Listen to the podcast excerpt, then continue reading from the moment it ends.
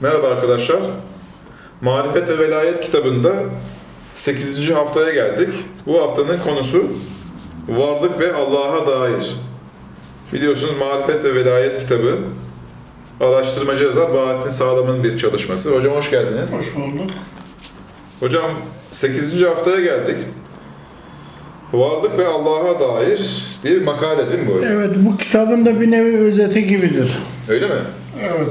Yani tanımak anlamında marifete Allah'ı tanımak, varlığı tanımak her şeyin başıdır. Burada işte bazı çerçevelemelerle işin etrafını çizmeye çalışıyoruz. Evet hocam. O zaman okumaya başlıyorum makaleyi. Varlık ve Allah'a dair ee, ilk paragraf A diye vahiy dilinde varlık kavramı. Vahiy dilinde varlık kavramı. Nasıl ki bütün gelişmişliğine rağmen yapay ürünler doğal olanlarının yerini tutamıyor. Çünkü yapay şeyler sınırlı ve belli bir zihin ve sürecin ürünüdürler. Doğal olanlar ise milyarlarca yılı aşan ve kainat kadar bilinç içeren bir sürecin meyvesidirler. Aynen bunun gibi vahiy denilen kainatın logosu ve mantığı bütün geçmiş ve geleceğin fizik ve metafiziğin dili, mantığı ve ifadesidir. Buna mukabil günlük dilimiz 100 yıllık bir birikime ve derinliğe sahiptir. Ana konumuza geçmeden önce bir iki örnek verirsek, bu çetrefilli ve derin yapıyı biraz aydınlatmış oluruz. İşte, Adem yani insan, soyut kavramları bilmeden önce çıplaklığın utanç verici bir şey olduğunu bilmiyordu. Sonra üst korteks ve süper ego sayesinde soyut değerleri öğrenince çıplak kişiliğini meşeliğin içinde gizlemeye çalıştı. Yani bir orman gibi olan bilinç altında gizlemeye çalıştı. Bu Tevrat'tan alıntı değil mi hocam? Tekvin Evet. 2.5 demişiz.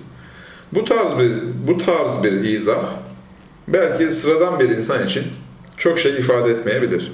Fakat antropoloji, psikoloji, nörolojiyi bilen bir bilim adamı için bu iki satır iki kitap kadar bilgi veriyor.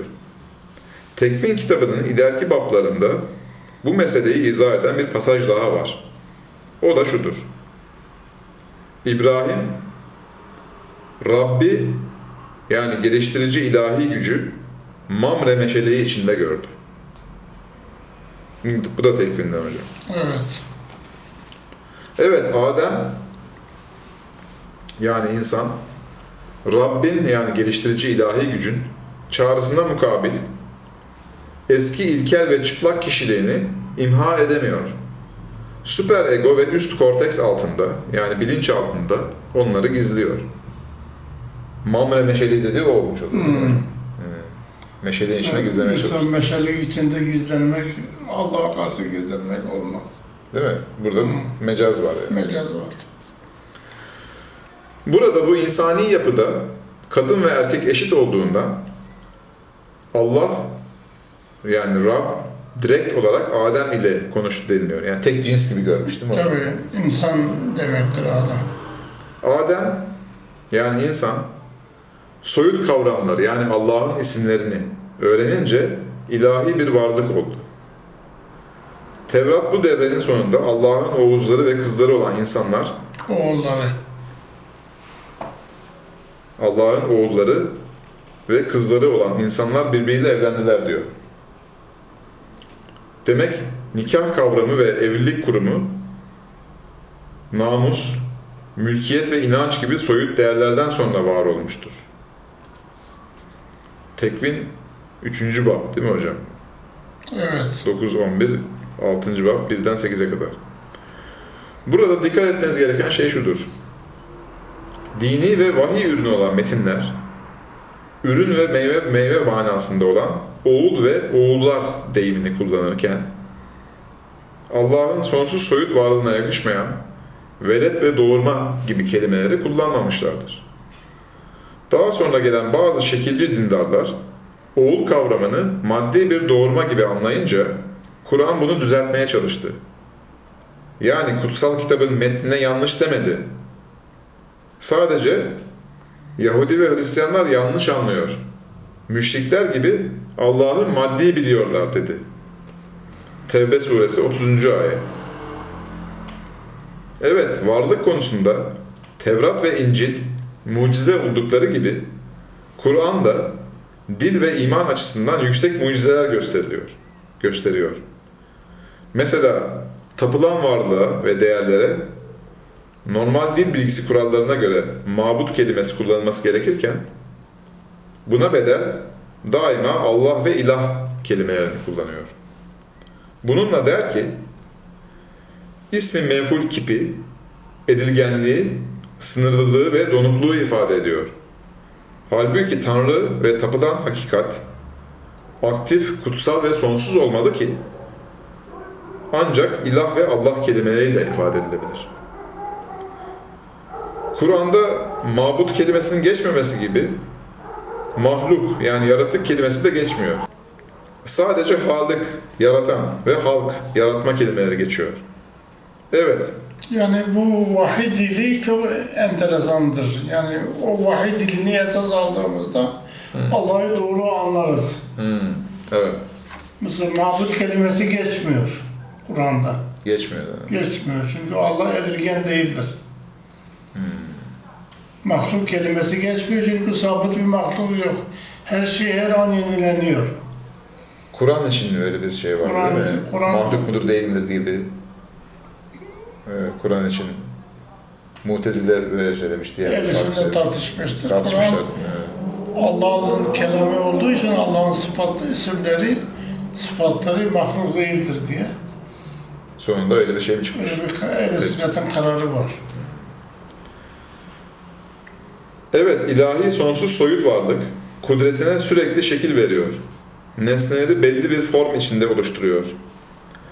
Halık kelimesi, şekillendiren demektir. Evet, Allah'ın yaratıcılığı ve şekillendirmesi sonsuz ve süresiz olarak devam ediyor. Fakat an be an, nesnelerin yapısı nitelik ve nicelik olarak değiştiğinden donukluk ve sınırlılık ifade eden ismi mevhul kipi ile mahluk ve mahlukat kelimesi Kur'an'da geçmiyor. Bu ontolojik iki kelime gibi mevcut ve mevcudat kelimeleri de geçmiyor.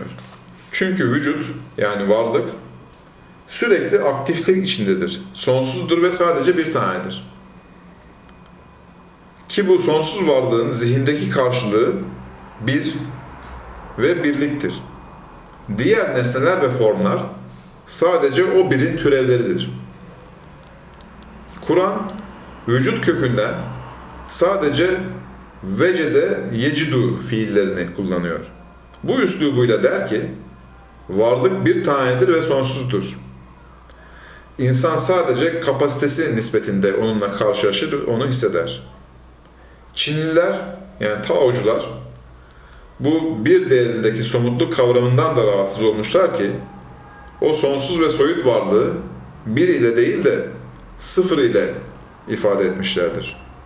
Nitekim İslami literatürde sıfır uluhiyeti temsil ederken bir somut tecelli işareti olarak rahmaniyeti temsil ediyor. Somut boyutu. Bir somut boyut olmuş oluyor. Bir somut boyut oluyor. Nokta. Sıfır, Sıfırda sıfır noktadır. sıfır yani Hani ama hayalde hep dinledik ya elif bir noktadan nokta mı eliften ilim bir noktadır, soyut da sonsuzdur. Nokta nokta sonsuzdur. nokta sonsuzdur. Sonsuzdur. Ayrıca Arapçada fonetikleri birbirine yakın olan kelimeler belli bir ortak noktada kesişiyorlar. Mesela necis ve ricis gibi e, cud ve vücut kelimeleri de birbirine yakın manalara konulan iki bayraktırlar. Evet, bizim mecazen kullandığımız vücut kelimesi somut ve ilahi sonsuz soyut varlığın bir cudu ve cömertliğidir. Kur'an bu varlık nimetini ve şifresini Besmele'nin dört kelimesinde ifade etmiştir. Allah, tapılmaya layık, bütün yetkinlik ve değerlere sahip, sonsuz soyut varlık manasına gelir. Rahman, Allah'ın yani sonsuz soyut varlığın, sonsuz somut örneklerle somut varlıkları ve onların özü olan kişiliklerini düzenli ve yasal olarak belirlemesi ve beslemesi demektir. Rahim, soyut ile somutun birleşmesi sonucu sıra dışı ekstra iyilikler, cömertlikler, şefkat ve inayetlerde bulunan demektir.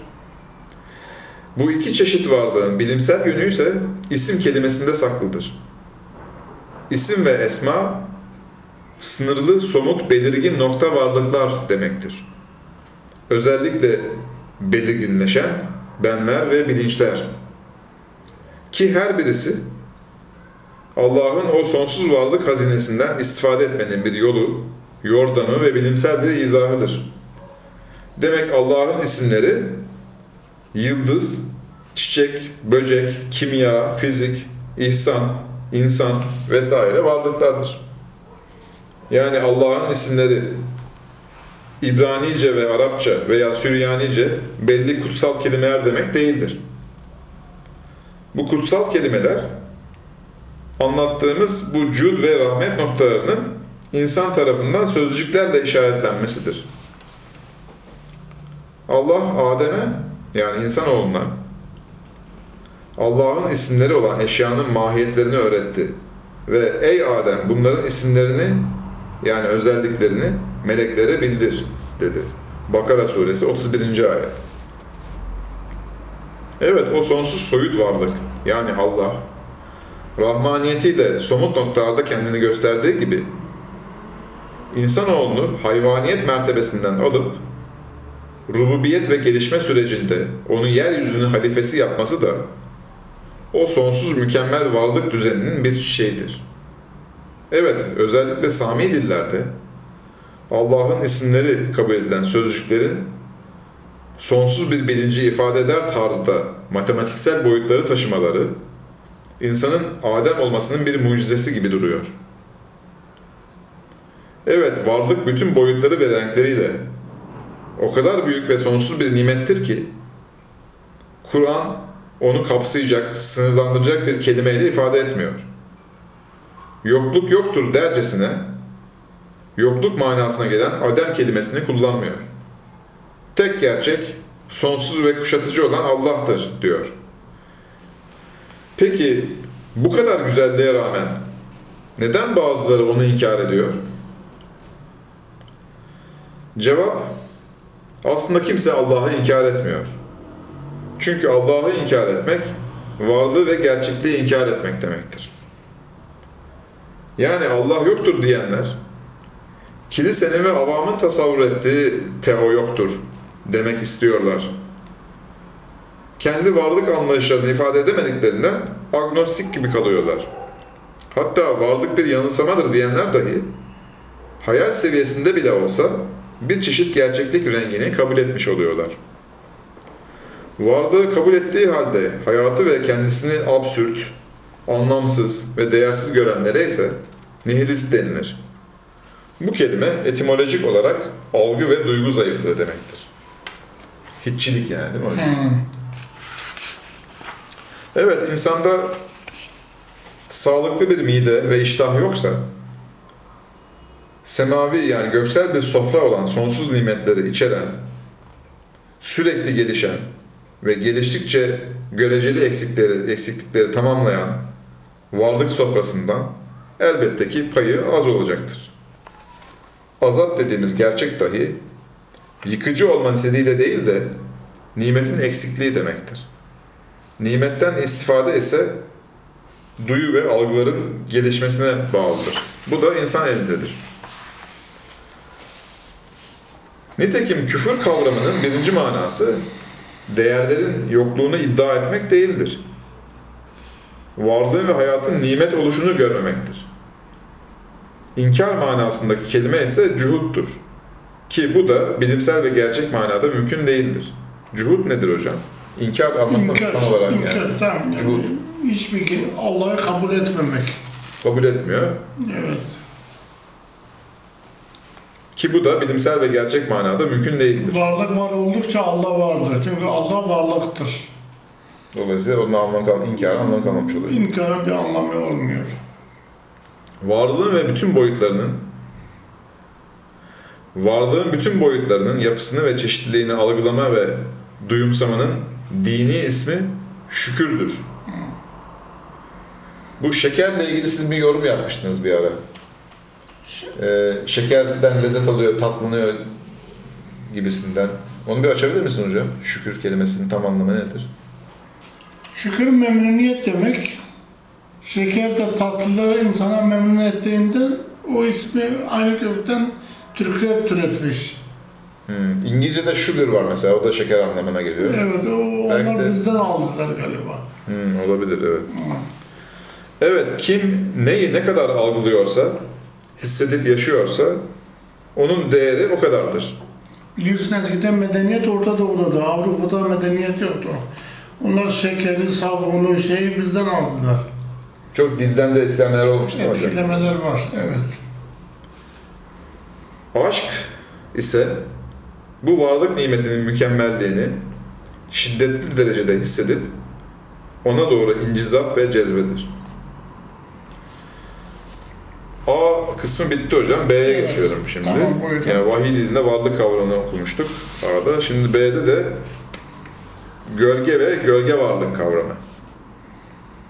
Hem Kur'an'da hem Sami dil ailesinde hatta Aryen dil grubunda gölge ve gölge edebilen eşya manalarını taşıyan kelimeler birbirlerine çok yakındırlar. Evet, insanın yapısı aynı olduğuna göre duyguların varlık karşısındaki ifadesi olan bu ontolojik meselede de kelimeler aynı zihniyeti taşıyor. Mesela Sami dillerde madde uzayan nesne demektir. Ki bu batı dillerinde bu mater ve materyal kelimeleriyle ifade edilmiştir. Metre kelimesi bu kökten gelir.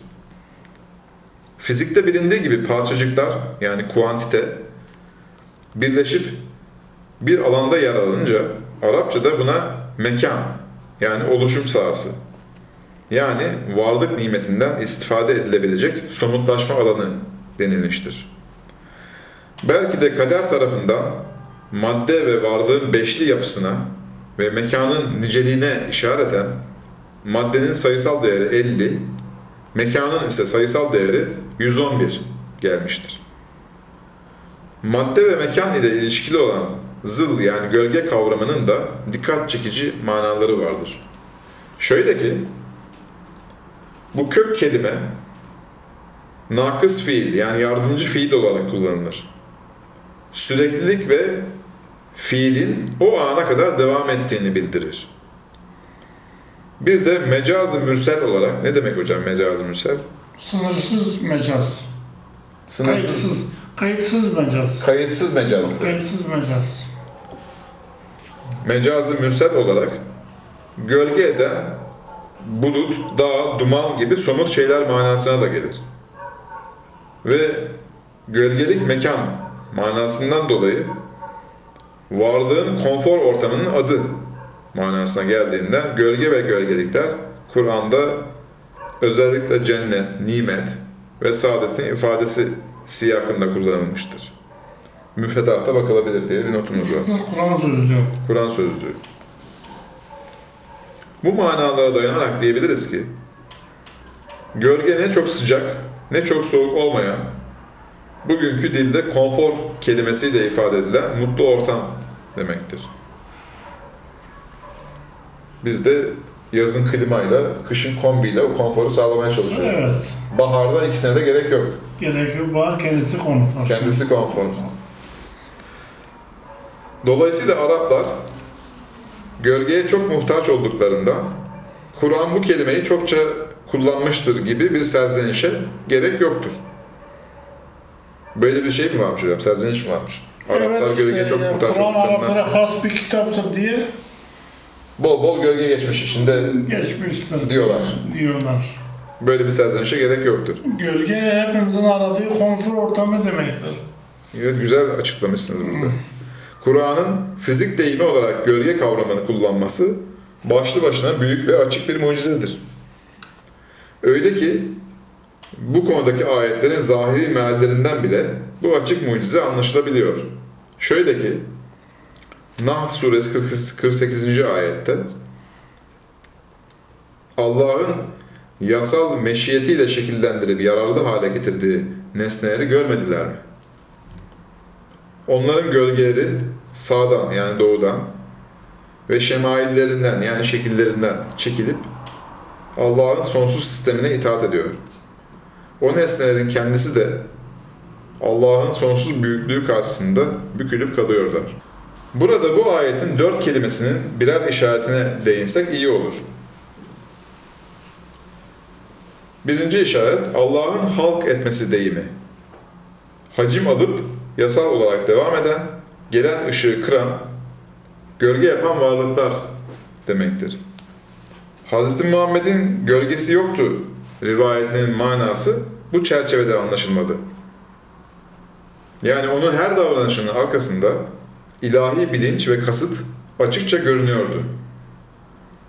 Ragıp el-İsfahani bu rivayetin sahih olduğunu ve müfredatta değil de başka bir kitapta bunu açıklayacağını söylüyor. Demek eğer hacim, şekil, devamlılık ve faydalanma boyutu yoksa, başka bir tabir ile gölgelik olmuyorsa ona mahluk denilmez. Bu manada İbn Arabi ruh mahluk değildir demiştir. Evet varlık sonsuz ve şekilsiz bir enerji deryası artı sonsuz bir yazılım ve bilinç artı sonsuz gelişme ve yararlanılma döneminden ibarettir. İlk iki aşamaya mahluk denilmiyor. Çünkü bu iki aşamanın şekli yok ve çünkü sonsuzdurlar. Fakat rububiyetin diyalektik sürecinde gelişmek ve mana üretmek için Allah sonsuz olan kudretine ve bilincine dosyalar olarak formlar giydirir, yaratılma ve yararlanma gerçekleşir. Evet, yoktan yaratma demek olan ex nihilo yoktur. İkinci işaret, burada geçen f kelimesi gidip gidip gelen gölge demektir. Bu ayette Arapça bir kelime mi hocam? F Evet. kelimesi. Ey, Hmm. Şu hani Allah'ın sonsuz büyüklüğü karşısında bükülüp kalıyorlar. Onlar eşyanın kendileri. Değil mi? Gidip gelen gölge demektir. Zilal ise daha çok sabit gölgeler için kullanılır. Doğu manasına gelen yemin yani sağ taraf tekil gelmiştir. Şekil kuzey, kuzey ve batı manasına gelen kelime ise şimal değil de çoğul olarak şemail gelmiştir. Üçüncü işaret, eşyanın iki temel durumu var. Görünürdeki yani şehadetteki halleri, metafizik olan geçmiş ve gelecekteki görünmeyen gaybi halleri.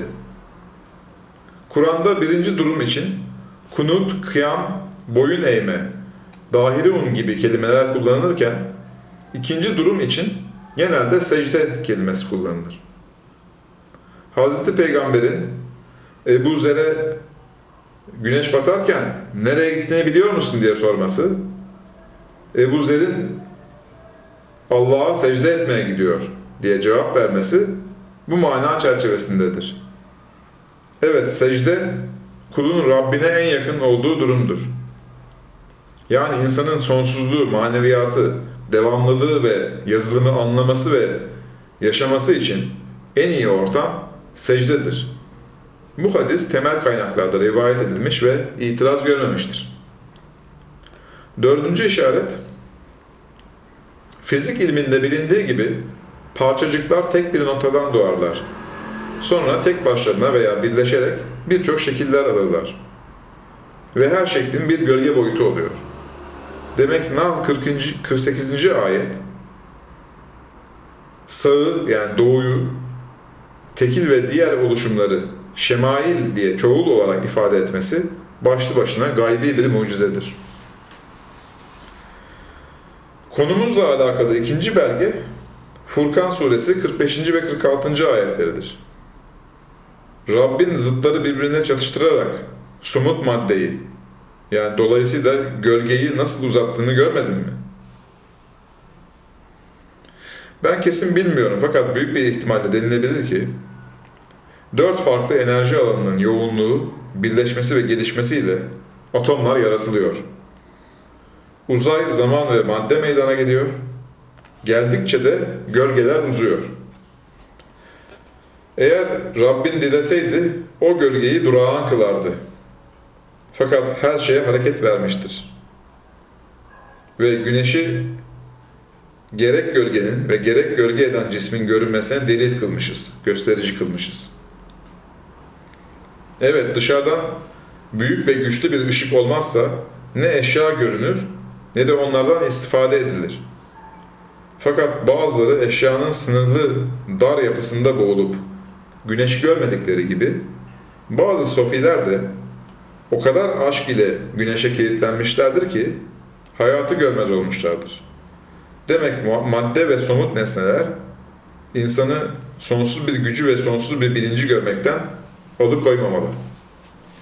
46. ayet Sonra biz o gölgeyi bize doğru yani metafiziğe doğru yavaşça çekeriz. Evet, varlıklar içinde en büyük bene sahip ve dolayısıyla en çok gölge eden 46 kromozomlu insanoğludur.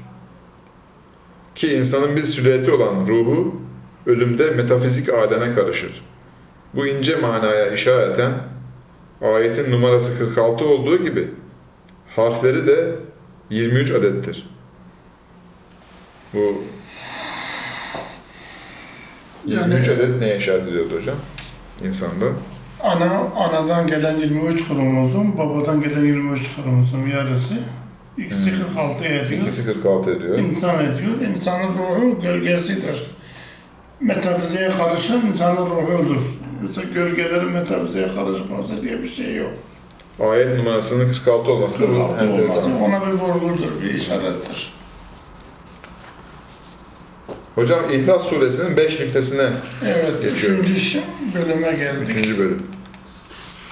Varlık ve Allah'a dair makalesinde İhlas suresinin 5 nüktesi. Bu tefsir oluyor değil mi hocam bunlar? Hani? Tefsir. Aynı zamanda Kur'an'ın açıklamaları oluyor Evet. bunlar. İhlas suresinin 5 nüktesi. Surenin tamamı de ki evrensel vahiy diliyle de ki Hüve o varlık mutlak olarak Hüve Allah'tır. Soyut ve sonsuzdur. Fakat nokta tecellileri olarak ehadiyet cilvesiyle yani monadlar şeklinde somutlaşır, görünür. Ehad kelimesinin sayısal değeri 13 etmekle determine somut dünyayı, göreceli ve sınırlılıktan kaynaklanan şerri, Mekke'de ehadiyet cilvesi sonucu alınan vahiyleri gösterdiği gibi, Allah ehattır cümlesinin 130 olması bu remze bir imadır.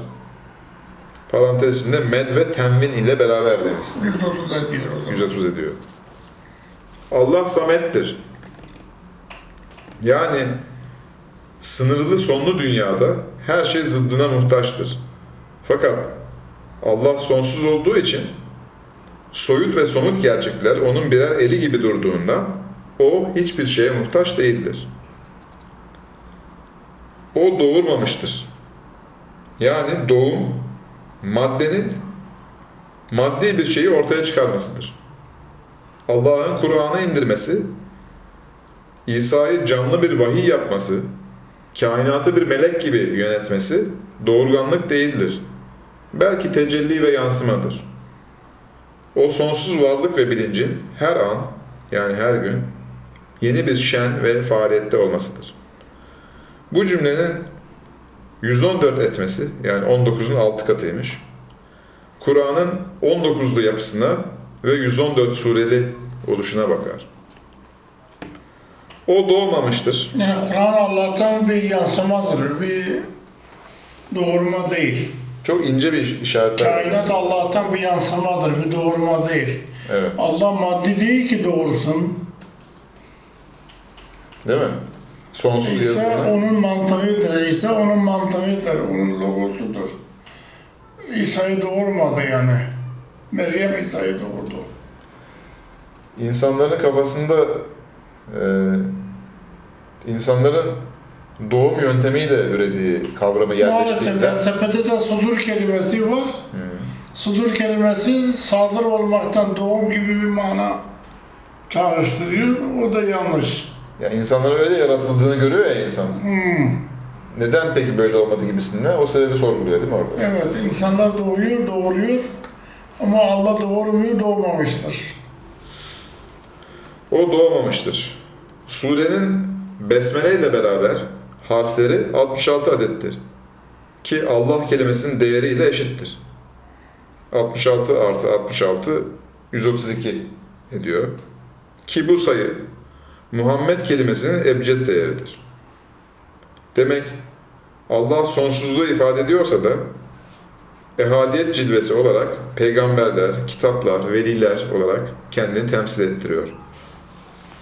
Fakat o mutlak ve hüve ve sonsuz olduğundan hiçbir kişilik ona denk değildir. Kul, hüve kelimesi 141 ve hüve kelimesi 11 etmesi ima eder ki Allah geçmiş ve gelecek olarak mutlak ve sonsuzdur. Aradaki maddi örnekler sadece kulların yararlanmasına yani yaratılışa altyapı ve araç olmaları içindir. Bu surenin tamamının ebcedi değeri binbir ediyor. İşareten der ki, ara tecelliler olan esma ve şuunat hem çokturlar hem çeşitlidirler. Binbir çeşitlilikleri. Hmm. O bir deyim. Deyim, halk arasında kullanılan. Evet. Demek Bütün dillerde deyim, sadece Türkçe'de değil. Türkçe'de de her dilde var. Her dilde var o. Yurt dışında da evet şahit olmuşluğum var. Araplar elf uyuyor, leyletin ve elf. Öyle mi? Hmm, ilginçmiş. Demek ancak bu derin varoluşsal nükteler ile insan kendisini şirkten ve ataletten kurtarabilir. Onun için bu sureye isim olarak İhlas suresi yani kurtarıcı sure denmiştir. Demek Kur'an'da ve bir kısım edebi ifadelerde Allah için kullanılan melik yani kral, sultan, şems-i ezeli gibi tabirler mecazdırlar. Allah'ın sonsuz egemenliğini ifade için birer düşünce merceği olan kelimelerdir. Evet, Allah'ın maddi ve sınırlı olduğunu söyleyen ifadeler, Kur'an'ın sonsuzluk ifade eden tevhidi anlayışına zıt olduklarından dini bir kıymetleri yoktur. Zümer suresinin dördüncü ayeti gayet net bir şekilde bu hakikati izah ediyor. Eğer Allah maddi evlat edinmek isteseydi, yarattıklarından bir varlığı seçerdi. Fakat onun sonsuz varlığı böyle bir şeyden çok çok yücedir. O mutlaktır, sonsuz ilahtır. Bütün varlığı kuşatan vahid birdir ve kainatta kendisine bağlı abd olan diğer bütün kişilikleri ve nesneleri bu birlik içinde birleştirmiştir. Bu ayette görüldüğü gibi Kahhar ismi imha edici, lanet edici manasında değildir.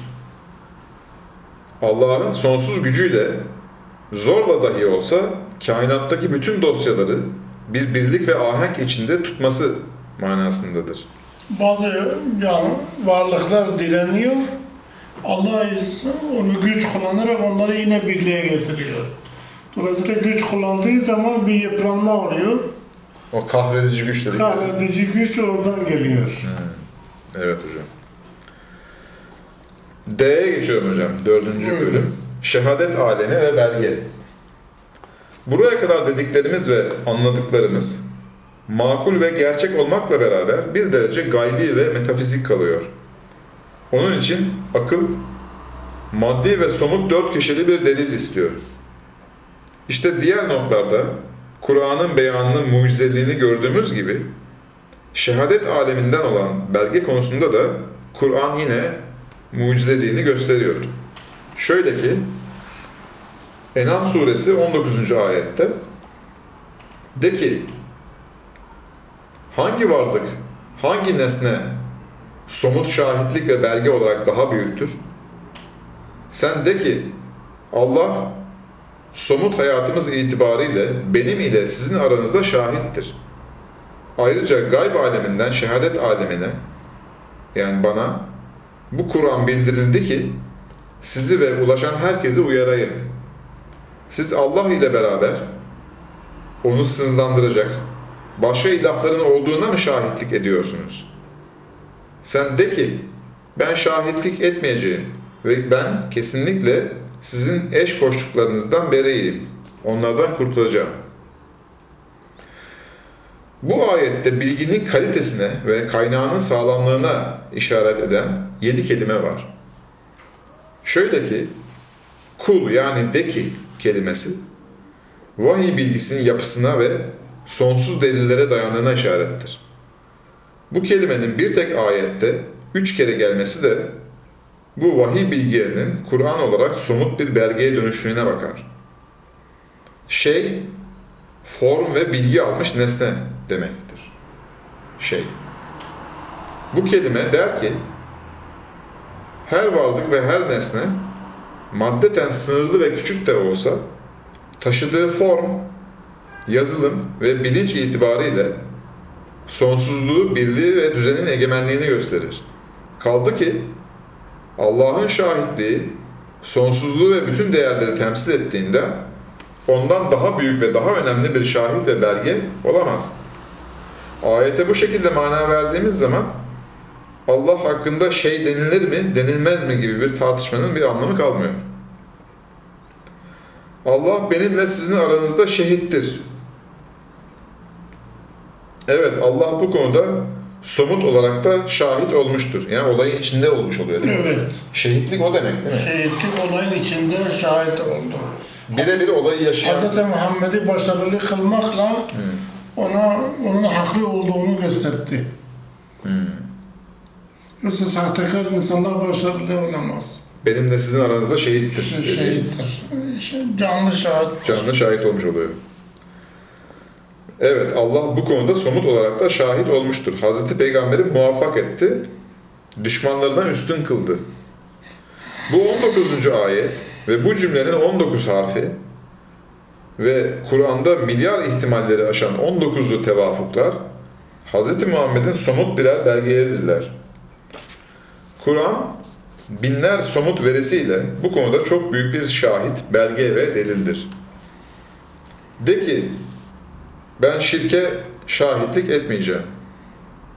İşte bu haber aynen gerçekleşti. Mekke'de 8 sene Müslümanlar e, bu konuda zora tabi tuttukları halde bu vaat bozulmadı. Cümlenin harfleri de 8 adettir. De ki o tek bir ilahtır. Bu cümle mantık önermesi gibi somut bir belgedir. Yani eğer Allah varsa sonsuzluk ve birlik onun birinci zorunlu niteliğidir. Burada bir dizgi hatası var. Müslümanlar bu konuda zora tabi Tutuldukları halde. tutuldukları olacak. Değil mi hocam? Evet. 8 sene boyunca Müslümanlar e, bu konuda zora tabi tutuldukları halde bu vaat bozulmadı dediği ben şirke şahitlik etmeyeceğim. Evet. Tek bir ilahtır da da bu cümle mantık önermesi gibi somut bir belgedir.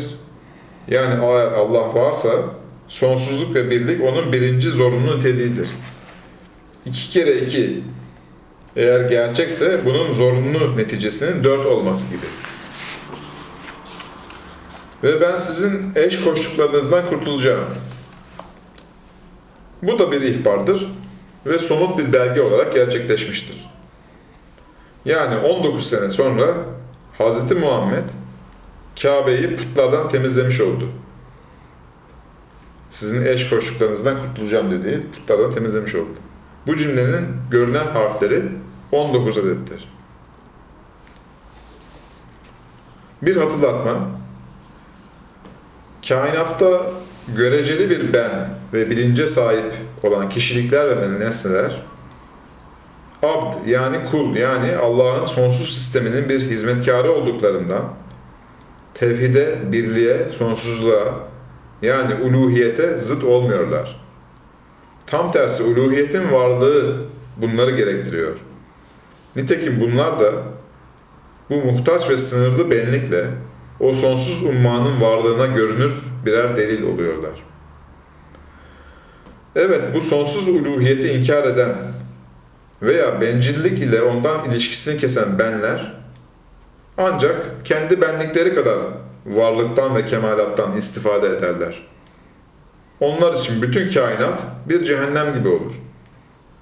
Fedakar, iman ve ibadet ile sisteme entegre olmuş bir kul ise sonsuz sistem kadar istifade eder. Belki göreceli bir sistem olur.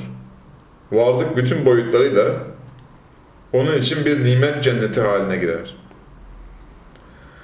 Kur'an'da çok kullanılan abd ve ibadet kelimesi sadece bağlılık manasına gelir. Esirlik manasına gelmez. Fakat bağlılığı bir esaret gibi değerlendiren veya sosyal entegrasyonu istibdada yani baskı unsuruna dönüştüren bazıları bu kelimeyi mecrasından çıkarmışlar. Halbuki bu sevimli bağlılığa daha önce hıllet, dostluk, muhabbet ve vedudiyet yani sevgi bağı Evet, deniliyordu. bizim Allah'la ilişkimiz vedudiyet ve muhabbet bağıdır. Bizim kulluğumuz da, ibadetimiz de sevgi ve muhabbet bağıdır. Sanki bir baskıymış gibi. İstibdat baskı tarzında değil maalesef. Hiç kesinlikle öyle değil. Evet hocam. Beşinci maddeye geldik. Beşinci madde tarihi bir hatadan geri dönmek Dönmek. başlığı. Çok eski zamanlardan beri inanç ve varlık anlayışında iki cereyan hep devam edip gelmiştir. İrfani ve batini bilgi ile şekli zahiri inanç veya başka bir tabirle heterodoks bilgi ile ortodoks inanç veya başka bir tabirle tasavvuf ve kelam akımları birbiriyle mücadele ederek bugüne gelmişlerdir. Mutasavvıflar hiçbir zaman vacib-ül vücut, hudus, imkan gibi kelam literatüründen haz almamışlardır. Kelamcılar da sofiler halkı saptırmasın diye hurafevari, skolastik zahiri bir literatürü devletler eliyle millete dayatmışlardır.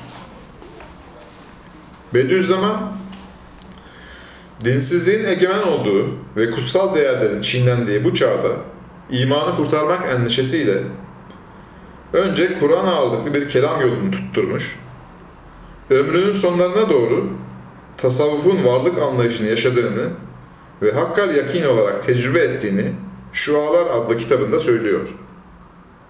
300 yıl önce Afrikalı bir Şazeli varlığı çok basit ve güzel bir şekilde şöyle açıklamıştır. Vücut ve varlık umumi ve sonsuzdur. Sadece ak ve kara desenlerde kendini gösteriyor. Haliyle Allah'ın somutlaşmış esması olan ve mülk yani tarla ile ifade edilen sınırlı yaratıklar Allah'ın aşkın, yetkin ve sonsuz varlığının yerini tutmasın, putçuluk gelişmesin diye kelamcılar sofileri çokça kınamışlar. Halbuki sofizmdeki bu tehlike ihtimaline karşı kelamcıların anlattığı teo anlayışı daha çok putperestlik, putperestlik zihniyetinin oluşmasına elverişlidir. Ve bilim ehli için dinsizliğe götürür. Türkçedeki var kelimesi etimolojik manası ile tarla yani istifade edilen somut nesne demektir. Demek eğer Kur'an'ın sonsuzluk ve esma tarifi esas alınsa tehlike hepten ortadan kalkar, irfan ve bilgi yolu açılır. O zaman sonradan var olma manasındaki hudus ve olasılık içeren imkan kavramları da müfredattan çıkar. Ki dinin asıl kitaplarında bu iki kavram ve onların dayandığı vacibül vücut kavramı geçmiyor. Evet, varlık sonsuz ve bir tanedir. Sonradan hiçbir şey var olmuyor. Bu varlık sonsuz tecelli imkanlarına sahiptir ve sonsuz olarak da tecelli ediyor. Dolayısıyla yoktan var etme manasındaki icat kelimesi sadece form ve nesnelerin yazılımı için mecazen kullanılabilir. Hudus ve imkan kelimeleri de birer zihni idman olmaktan öte bir şey ifade etmiyor. Bence her üç semavi din birleşip yeni bir varlık ve Allah inancı literatürünü yazmalıdırlar. Orta çağda dinsizleri susturmak için spekülasyonlarla gelişen ve vahiy metinlerine uymayan, varlığı bölen, şirk ve ikilik kokan ortaçağ akaidini bırakmalıdırlar. Günün bilimsel bilgileri ışığında semavi metinlerin mucizeliğini göstermelidirler.